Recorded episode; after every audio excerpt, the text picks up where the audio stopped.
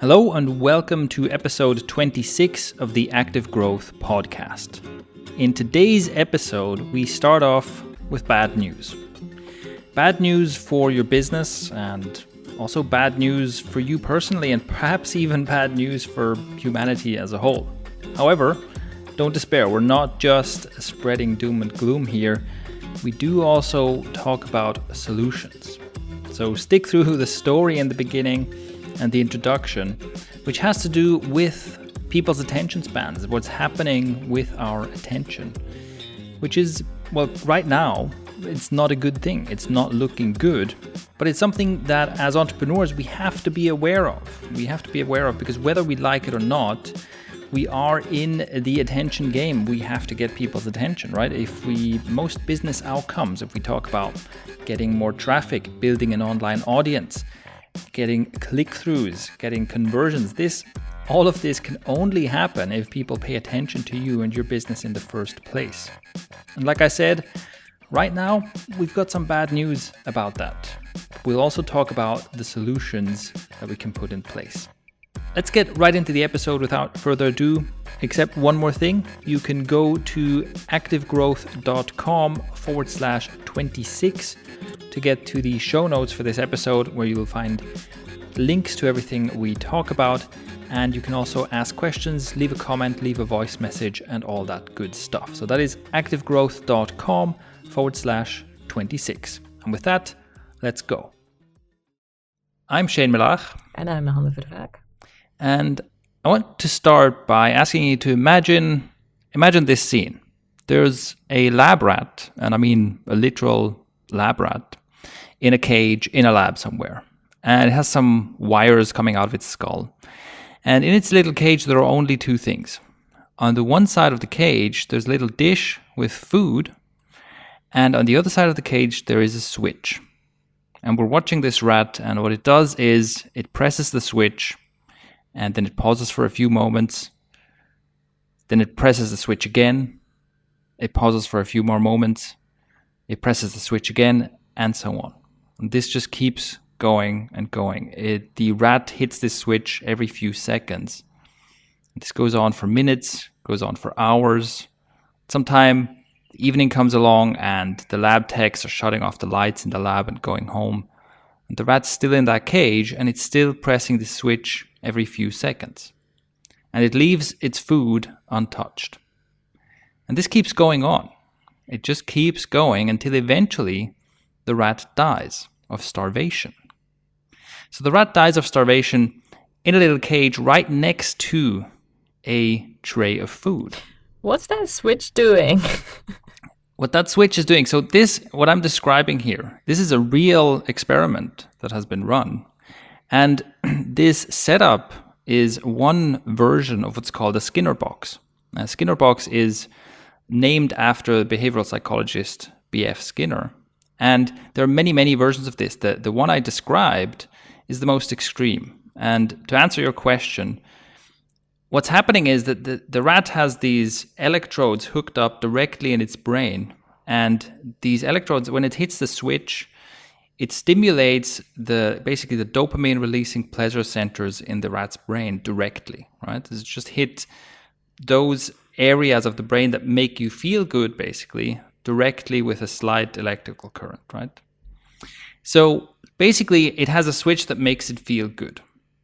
And this is the same kind of reward response in the brain that you would get from uh, eating food or from uh, mating or from other things that usually that basically the rat would be evolutionarily rewarded to do right but so instead of having to eat food or mate it can just hit this switch so that's what's happening and in this particular experiment, uh, like I described before, what, what actually happens is that the rat will basically hit this switch to stimulate, to get the stimulation as much as it can for as long as it can until it drops dead.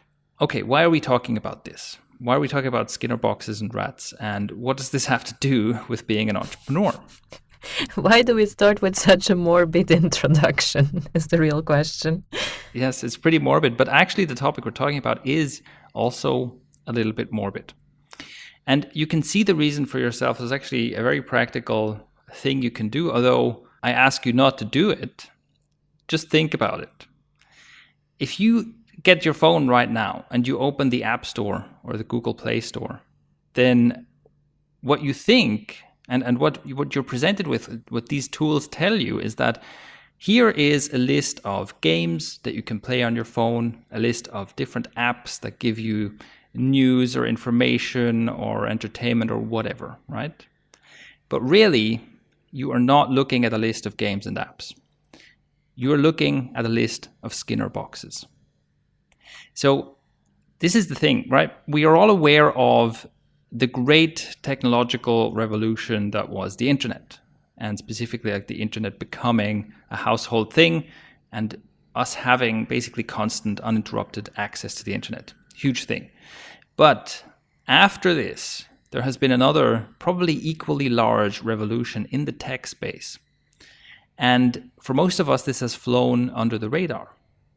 This revolution has been the return of behavioral psychology in this space. So B.F. Skinner, that was like 60s or 70s, and that was a big deal at the time, and then it f- fell out of favor again for various reasons. And behavioral psychology has made a huge comeback, obviously with other people involved and under often under different names, such as neuromarketing, right? But the revolution is this: we are learning how to use things like game theory and these devices, mostly smartphones, and how to use interactions and colors and sounds and so on to essentially bypass the person and stimulate the brain directly. So, what we're doing with these apps is we are finding the next best thing to inserting wires directly into people's brains, right? We're finding the next best thing. We're finding how can we use the way you interact with this tool, the way it interacts with you with sights and sounds and vibrations and so on. How can we use all this? How can we set up like these little games of rewards and feedback that will stimulate those same areas in your brain as directly as possible? And I'm saying that this is about bypassing the person. If you think about yourself as the person, you you basically think about your prefrontal cortex, right? That the part of your brain that makes long term plans and decisions. And we're getting past that and just hitting those buttons in your brain that release these pleasure responses. I remember that when we talked about procrastination and overcoming procrastination, that we were basically talking about those techniques to reward and, and the gamification, but in yourself, right? And so here, what's happening is basically that the phone gives you those rewards, but without the effort of actually doing something. Exactly. This is basically what we're talking about when, you know, when people talk about things like cell phone addiction or addictive games and things like that. That's that's what we're talking about, right? It's it's essentially the equivalent of the rat hitting that switch is whatever it is, you know, swiping through your social media feed or thri- swiping through potential dates on on a dating app or whatever hitting the colored candies on a on a smartphone game, these are all things that are designed to be as stimulating as possible to those basically lower parts and reward centers in your brain. And a huge problem here is that we are so wired for instant gratification because if you if you think about it, if you're doing one of those things, you're scrolling through Facebook or Snapchat or whatever, it doesn't give you a lot of pleasure, right? If you remember the last time you did one of these things, you weren't experiencing a strong sense of pleasure. But the problem is that there's a huge time distortion when it comes to rating pleasure. What that basically means is that we will take a tiny amount of pleasure that we can get instantly and with no effort over a much larger amount of pleasure that we can get with a little bit of effort five minutes from now. And this means that these, even these almost, even if the stimulation is minimal, something that gives you a tiny bit of pleasure right now with very little effort will basically seem like a higher priority to your brain than important life goals and important plans that would increase the quality of life, you know, by a huge margin, but they're just too far away. And that's how we end up, you know, staying up late at night, swiping through apps or tapping on stuff or feeling the urge to, to you know check Twitter or check our messages, even though we know that we should be sleeping and even though we actually want to be spending our time doing more meaningful things. I think when you talk about like the swiping is one thing, right? Like the the passively looking at it, but what makes it also really addictive is just like getting that feedback, getting those notifications, getting those people who like your picture and people who like uh, yes, maybe send you a message, send you a thumbs up, uh, that kind of stuff where every time you check, you're basically hoping that you will have one of those feedback notifications happening. Yeah, that's one of the things. Also, that's why uh, gambling is addictive. So the keyword here is variable rewards. So if you want to learn more about this, read about variable rewards. And also in the show notes, we don't want to go too far into this, but this is pretty interesting. It's pretty interesting science behind all this. I'll put some resources in the show notes about this. Basically, there's some good reads about this. Don't read the the book by Nir Eyal. Um, he has, I think, probably the best selling book in the space, but he's also an idiot, so you shouldn't read his stuff. um, but I'll I'll put some other. So basically, you know, if you search for it in, in, on Amazon, you'll probably find that first, but don't read that. But I'll put some other resources in the show notes if you want to learn more about why this is happening, basically. Now, why is this important? In again, we're getting closer to why this is important for being an entrepreneur, right? Because I don't actually want to talk in this episode about what this means for you personally and maybe for you and your family, even though that's important, obviously, how this kind of thing impacts our personal lives. But the perspective I want to take here is what does this mean for you as an entrepreneur? And and here's why this is important. With with the way our life has been shaped by technology, where now everybody basically has this constantly connected device in their pocket, it has changed the competitive landscape quite a bit. And it's because what's become super important in the information age, attention, your attention, has become the ultimate scarce resource, right? So everyone has exactly 24 hours in a day and never more. And what's happening is that the giants in this space, the giants of technology, are basically fighting a battle for every minute and second of that time in your life. And this isn't an exaggeration. So the the crassest example of this is that um, the CEO of Netflix, Reed Hastings, said in an interview that uh, when he was asked about competition, he said that we actually compete with sleep, and he called sleep Netflix number one competitor. And not only did he say we actually compete with sleep, he also said and we're winning. So that's one of the goals of Netflix is to say, oh, what you're spending eight hours a day sleeping, you could be spending one or two of those hours watching a Netflix show instead. How can we get you so hooked that you lose sleep in favor of consuming our product, right? Now, probably if asked about this, he'd probably say, oh, I was joking or whatever. But no, first of all, he wasn't joking. And secondly, this isn't, you know, there's an underlying truth here that I think we have to be aware of. Like Netflix is a company that's aware that they aren't just competing against you going to the cinema or you watching TV or you watching Hulu or, or Amazon, whatever their streaming thing is called, right? It's not about them and their direct competitors. It's about them versus everything else you do in your day with your time and your attention. And this has become increasingly true for, in general, large online businesses like Facebook, Snapchat, whatever, you name it. It's pretty sad though that they are winning. And I mean, the, the, truth is, they are. Like, if you look at your own behavior and you're very honest about it, uh, I, I want the first one to raise his hand who's like never continued watching another episode, even though they would have to sleep. Or, yeah, has done that rather than working on their side business to get it off the ground, right?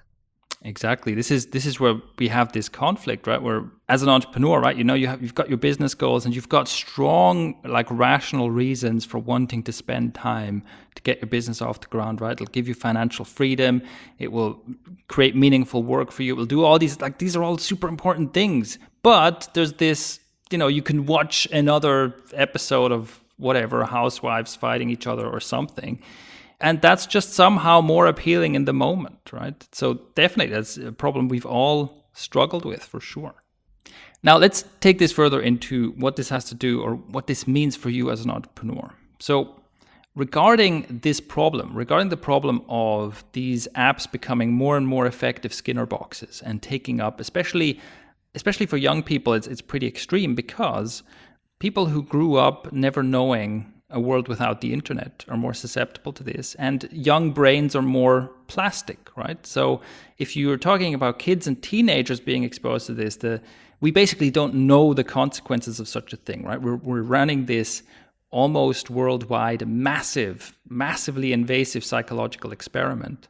An experiment that you could never get approval for by the way right? If you tried if you wanted to run an experiment like this on people you would never get approval from a board to do this. But we're just running this on basically the entire population and to see what happens. And it is scary. It is scary as hell because one of the things that they did already studies on is the number of hours children spend on a tablet or in front of a screen and then how they design um, how they draw basically stick figures.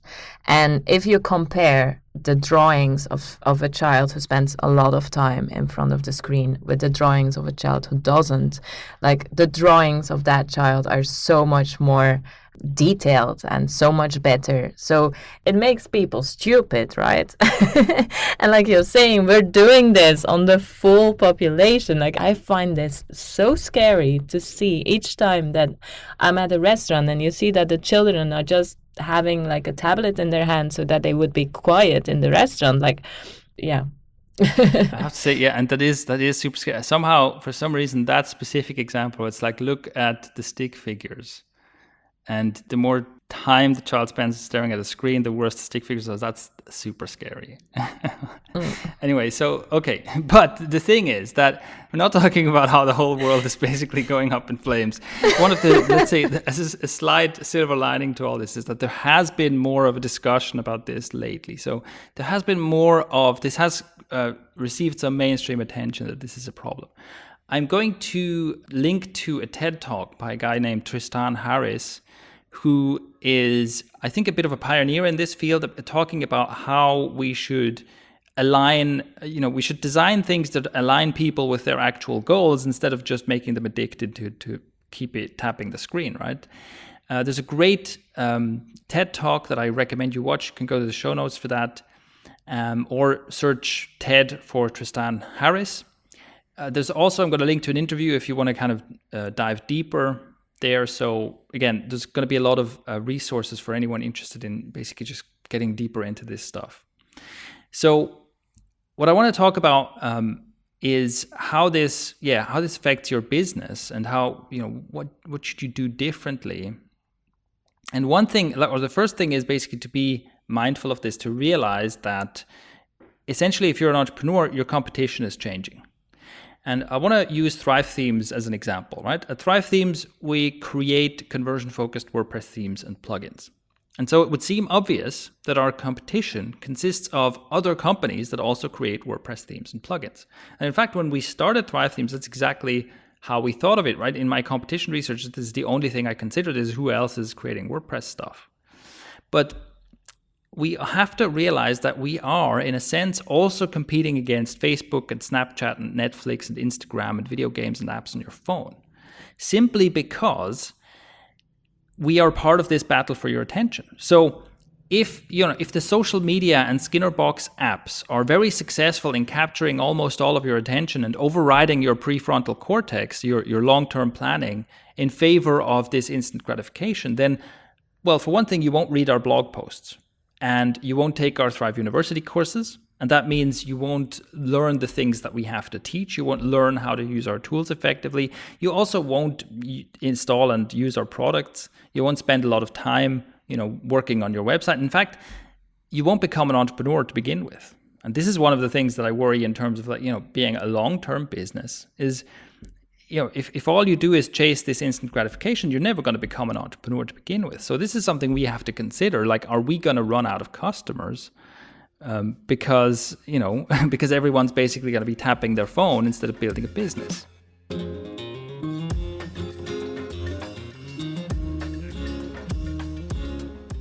So now let's talk about what you can actually do about it, right? What can you do if you want to basically adopt your your marketing and the way you run your business to this new hyper distracted environment. And I want to treat this in two different ways. The first is let's think about how you can play this game, right? How you can play this attention game that basically everyone or all the tech giants are playing very, very successfully. And this is about attention management. You have to think about what am I asking of my visitors, of my customers, of my clients in terms of their attention and time? What am I asking of them? And how can I earn that? How can I earn that attention and time investment? And how can I make this appealing to them? How can I make what I'm doing compete um, with with these Skinner boxes that are available everywhere? So that's kind of the first thing to, to think about is to look at your content, look at your website, um, look at what you do and how you present it, thinking of this competes against like when someone's reading through my website for example there's there's this thing in their pocket that they can reach for and within seconds they can have a highly stimulating experience there right? They can whatever whatever the social media thing or the or the mobile game thing they, this, is 2 seconds away for them. And with that in mind you know will i be able to compete against that? Will i be able to compete against this allure of the brick in their pocket right now to get more practical, one of the things you can very specifically do, and that I highly recommend you do, is that when you create content, any kind of content, um, whether it's like a blog post or a you know a sales page or homepage, whatever it is, make your content skimmable. What that means is that you have to realize that most people will not read web content word for word from top to bottom. Most people will skim through it and basically wait for something to catch their attention. So, this is about content formatting. Um, we will also link to some content about this on the Thrive Themes blog because we've written about that quite a lot. But so the basics of, of how to make your content skimmable, how, how to format it more properly, is to make sure that you don't just have a wall of text, but that you break it up into like easily digestible chunks and that you have things inside your content, like highlights in your content, that catch people's attention as they skim. And an example of this is, you know, subheadings. Make sure that you have subheadings that are not just there and stand out because of the larger font, but also the text in your subheading, basically each subheading should try and win someone over who's skimming through you can think about these subheadings as if each part would be like an episode on Netflix, right? And so at the end, you want to make sure that when somebody actually read a paragraph, like what's that thing that will keep them reading? And how can you have your subheading actually lure people in and start reading the paragraph and then they continue reading because it's actually really interesting or it's really capturing the attention what they are actually reading? And the same is true for things like bullet point lists right? If you add something like a bullet point list to your content then one of the main advantages of that is that first of all it's visually different so it it's eye catching because of that. But then also the bullet point list shouldn't just be a list of like generic words or a summary or something. It should be something that, you know, something will stand out to a reader. It's like, oh, that's interesting. And it makes them go, either I'm going to keep reading from here or I wonder how we got to this interesting point. I'm going to skim back up and, and read the last section. That's where the curiosity gap is also interesting when you can open that curiosity gap at the beginning and then people are like oh but i want to know what's happened next right? Again like that same feeling as when when you're watching something on television. You want to know what what happened next or why they got to that point. And then it will be very interesting for people to actually go through your whole content. Another rule of thumb i follow when i create content for the web is that in general like on a normal sized desktop screen i want to make sure that there's never more than one screen that has just text on it. So I try to make sure that basically, if you're scrolling through, that on every screen you're looking at, there's at least one thing that isn't just text. And that could be an image or an icon or something like that. It could be maybe a GIF or a video that plays. It could be a, a bullet point list, like we just said, which is also kind of a visual element. It could also just be like a highlight box or a highlighted section or something like that, right? Where where you break up the text by saying, okay, here are the, you know, here's the hot tip, and you put it in a box with a with a colored border. So again, it like just stands out. And uh, again, like I said, we're going to link to a post or two about this on the Thrive Themes blog because, for example, we have a case study on the blog which is super interesting, where someone basically took a piece of content and simply added formatting to it. So all the stuff we just talked about, and it resulted in massively more traffic and more shares. Uh, because just you know people started actually engaging with this and that then led to better search uh, engine rankings and that led to more traffic and so on so really this is this is something that i think is one of the most important things for creating content is is to add this flair to it that makes it easier for you know or that makes it more appealing to this let's say the base level of the brain that's looking for interesting stimulation if you want to learn more also about how to persuade people how to um, create that type of content that actually will lure people in and that will make them continue reading, then I suggest reading the book. It's called Mass Persuasion Method. It's written by Bushra Azhar And um, she follows her own rules because the book is really easy to read and once you start you won't be able to put it down. Um, and you will learn some very practical things about persuasion. And another book that i think is very very good to understand what what makes stuff so addictive and and and contagious as as jonah berger says in his book with the title Contagious. This will really help you understand like what makes the human brain tick basically. Yes, and we'll link to those in the show notes as well. So, what are some other things you can do uh, to play this attention game more effectively? So, if you, we were talking before about like an individual page, right, an individual piece of content. Let's let's take a step back from that and talk about not just one piece of content, but the different types of content you create, the different pages on your website, and so on. Because one thing to consider there is that you can make stranger friendly content. And what I mean by stranger friendly is that if someone comes to your website or someone has a first contact with your brand and they're a stranger, so they don't know you yet, they don't care about you yet, and they're in their most distractible state, for this case, it's good to have some like short, light, and easy to consume content. You can also think of this as the top of the funnel content. So what I mean is that if you if someone comes in as a stranger and they see some, you know, let's say they see a webinar replay that's three and a half hours long, they're probably not going to even start watching that because they go, oh my God, I I don't trust that this person is worth listening to for three and a half hours you didn't earn their attention yet. I mean, this it is is a game to to earn the attention, right? And at that point, if they don't know you, you're not worth three and a half hours of their time. Exactly. And so it would be much easier for such a stranger to maybe they come to a blog post that's relatively short and is like very skimmable, like we talked about. They go through it, and within a few minutes, they get the feeling like, oh yeah, this this is really good. This is some interesting stuff. And then maybe there's an opt in offer there. And even that, the opt in offer is going to be something small and light, right? It's not uh, take our massive video course. It's like, oh, download this, you know, this PDF with the five most important tips for X. And they go, oh, okay, that sounds interesting. They download it. And again, it's like easy and light to consume. And now they've only spent so much time, but they've already made a little bit of a commitment by giving their email address. And they're starting to trust you right? And then maybe they read something more in depth. And then at some point later, when they've become fans, they're going to be excited to get on a three hour webinar, right? But so it's important to basically not only have the heavy, the heavy made for fans, in depth, epic content. Um, which is appealing to people at the bottom of the funnel, but also to have some ways for people to get to know you without having to invest too much.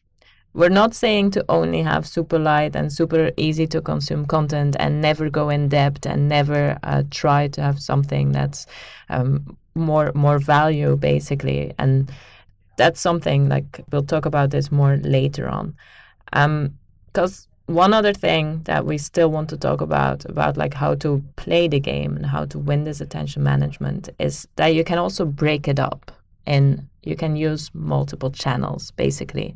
Because some people will prefer reading some people will maybe watch a video some people will be on youtube to discover you some people will prefer listening. That's why podcasts exist.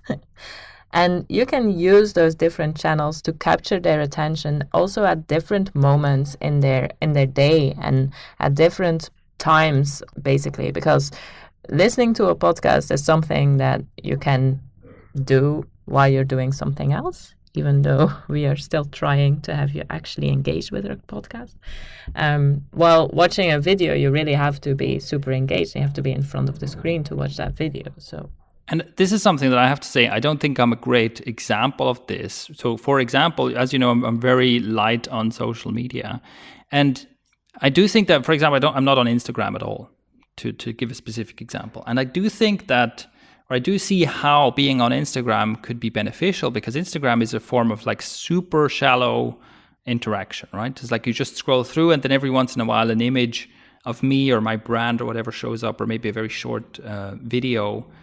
And it allows you to just like fly past. So that's an example of this of this very stranger friendly content, and an example of you know this is one of the ways in which being on multiple channels can really help.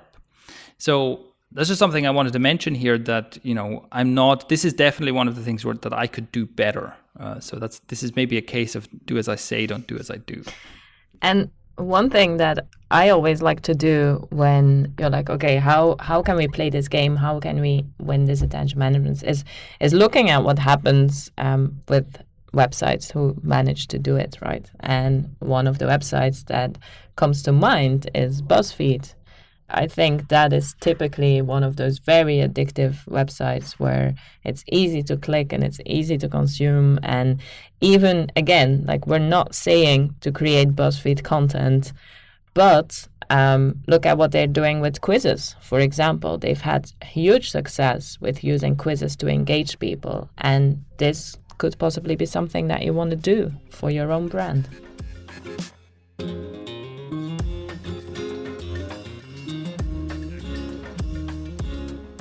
So now that we've covered these different things that you can do to take to make attention management part of how you run your business, let's switch it around. And let's talk about what you can do without playing this game. In fact, one of the things I advise you to do is to not play this game. So we can do all of the above. And I encourage you to do that. But as Hannah was mentioning before, the idea is not to do just that. The idea is not to just try and appeal to people's uh, you know base instincts and stimulate that pleasure response and just have them consume your stuff in zombie mode. Because well two reasons. First of all even if we tried that as small businesses as entrepreneurs like as solopreneurs and bootstrappers we won't ever be able to beat the internet giants at the addiction game. We won't ever be able to make the investments they make in technology and in you know hiring psychologists and engineers and so on to create the perfect Skinner box. Like we won't ever be able to do that. We won't ever be able to beat them at this game. But at least for me, even if I could, would I want to? No. I wouldn't be happy about that. If I managed to turn, let's say, active growth into, you know, the ultimate addictive source and you go there and, and you check these shallow stories every day and I'm getting all this traffic and I'm making all this money, I wouldn't be happy about that. I wouldn't want that, right? I wouldn't want to feel like, oh, I've managed to turn millions of people into zombies successfully. Yay, me, right? So, come on, come on, don't lie. I know you would like to turn people into zombies. No, actually, this is one of the things I wouldn't power trip on that. I wouldn't power trip on that. so, so that's something where, yeah, we can't beat them, and do we even want to? So, what are some things we can do then without playing this game to still succeed in this situation that we're finding ourselves in? Now, one of the things that you can do is actually make them care. Make them care about about you, about your brand, make them care about what's going on. And and the way to do this to actually create that emotional connection and and it's one of the reasons why i really suggest you read contagious by jonah berger is you can tell stories. You can use personal branding to create that connection and have people have that impression that they actually know you. And it will also help to use those different channels like like we were talking about. If they see you on video if they listen to you they this is something that you can help you create your personal brand right? And i know that it, many people are like oh but like there are so many big businesses and they don't have like it's not a personal brand. But i just want you to think about apple. I mean apple would not be as well known i'm i'm convinced about that without steve jobs. And this is like a huge company, right?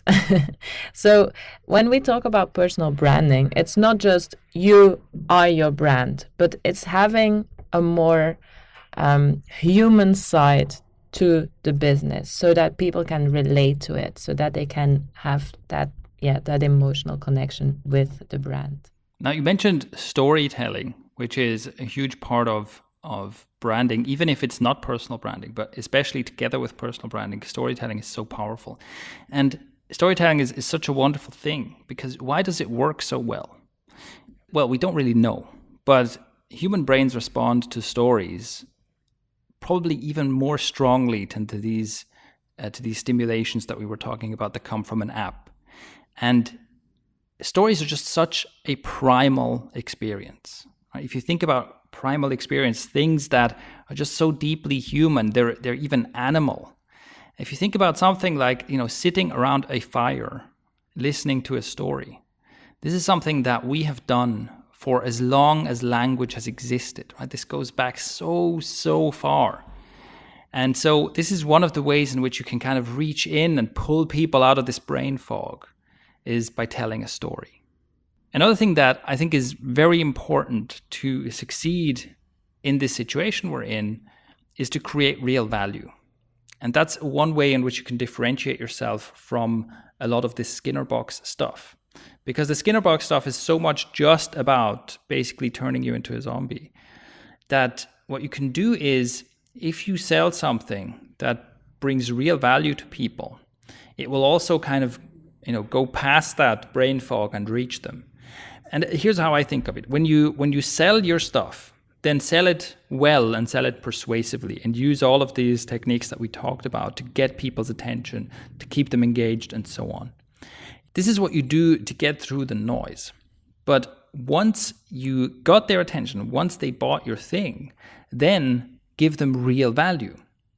And this is where you can differentiate yourself, right? Where it's where it's not just oh, I'm just this thing is keeping me engaged, so it can keep me engaged, so it can keep me engaged, so it can keep me engaged forever and ever.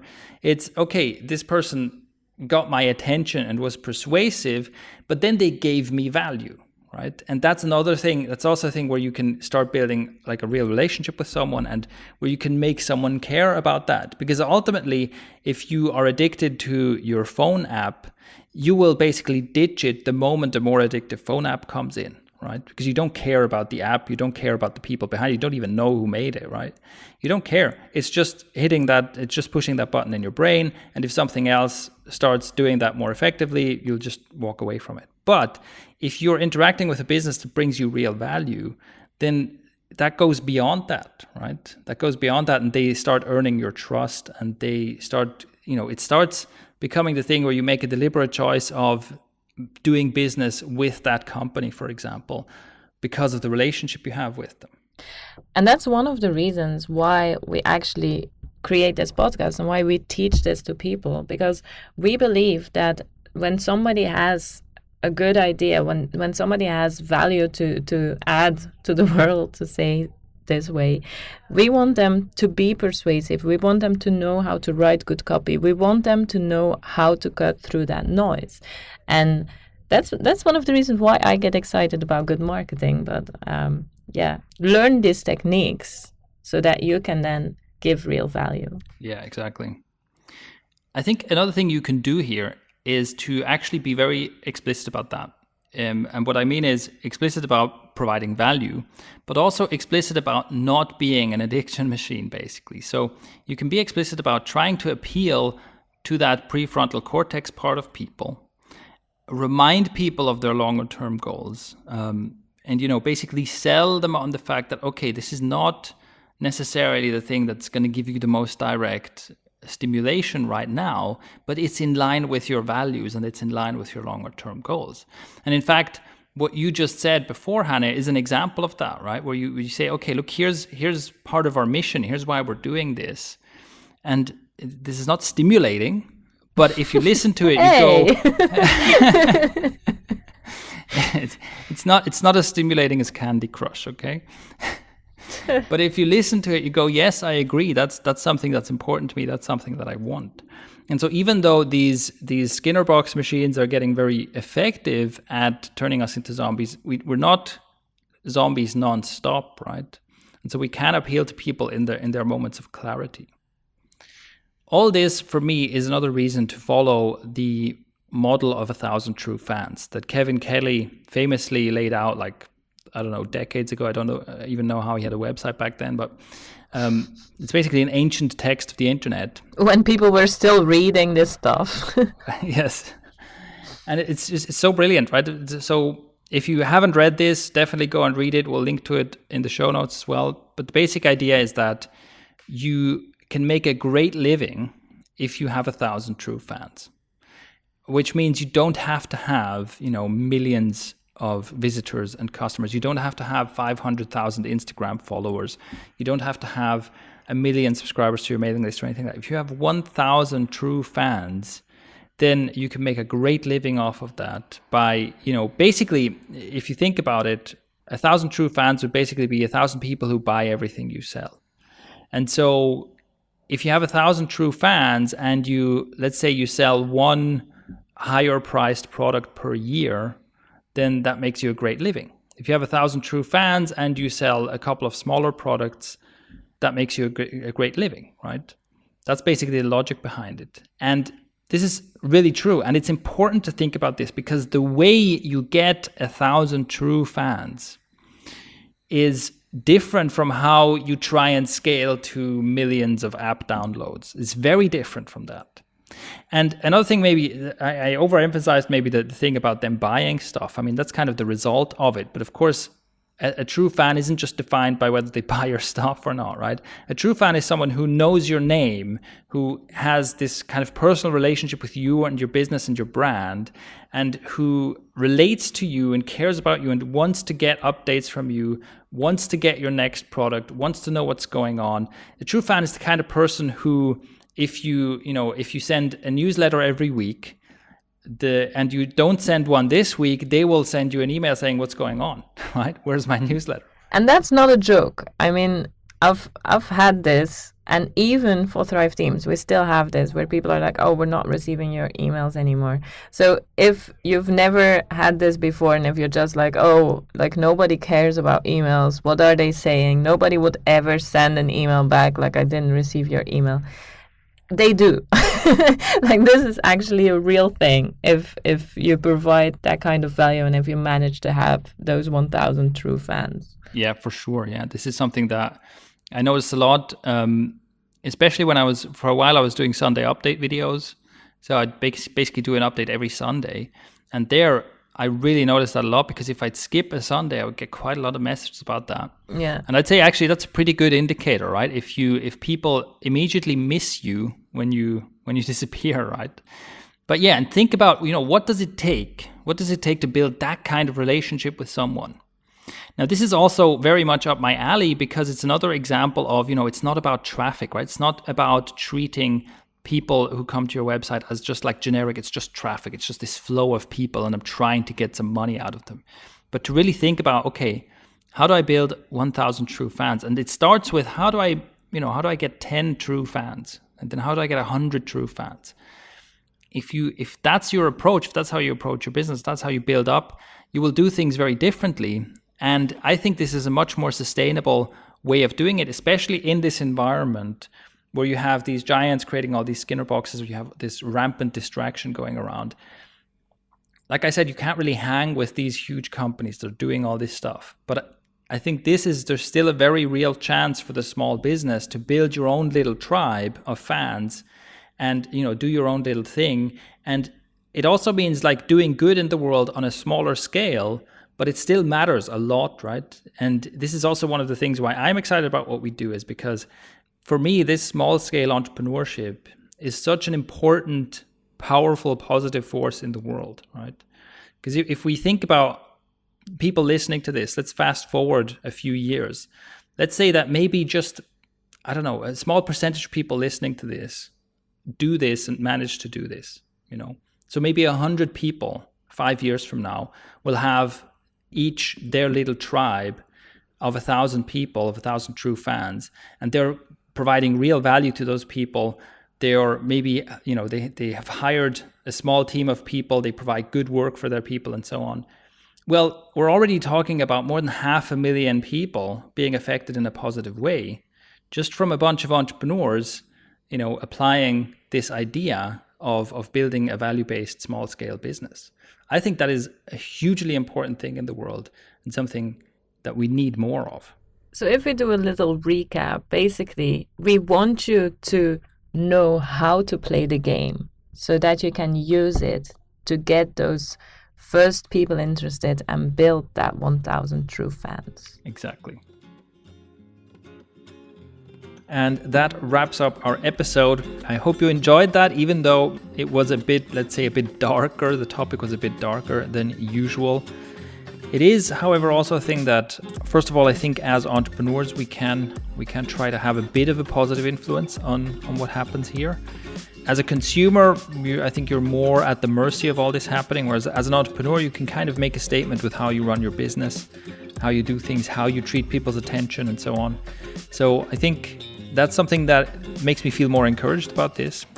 And if we take a step back from all this, I also think it's just kind of interesting to see how all this will unfold. Uh, certainly, we live in interesting times. I'd love to hear your thoughts on this topic. Have you ever thought about attention management and the attention problems we've talked about here in this kind of light? Do you have your own solutions? Do you have your own thoughts? I'd really love to hear from you. So head over to the show notes that are at activegrowth.com forward slash 26. You can also find a link to those in the description of this podcast episode. So over there, you can leave a comment. You can also leave a voice message. You can just tap a button and record your voice.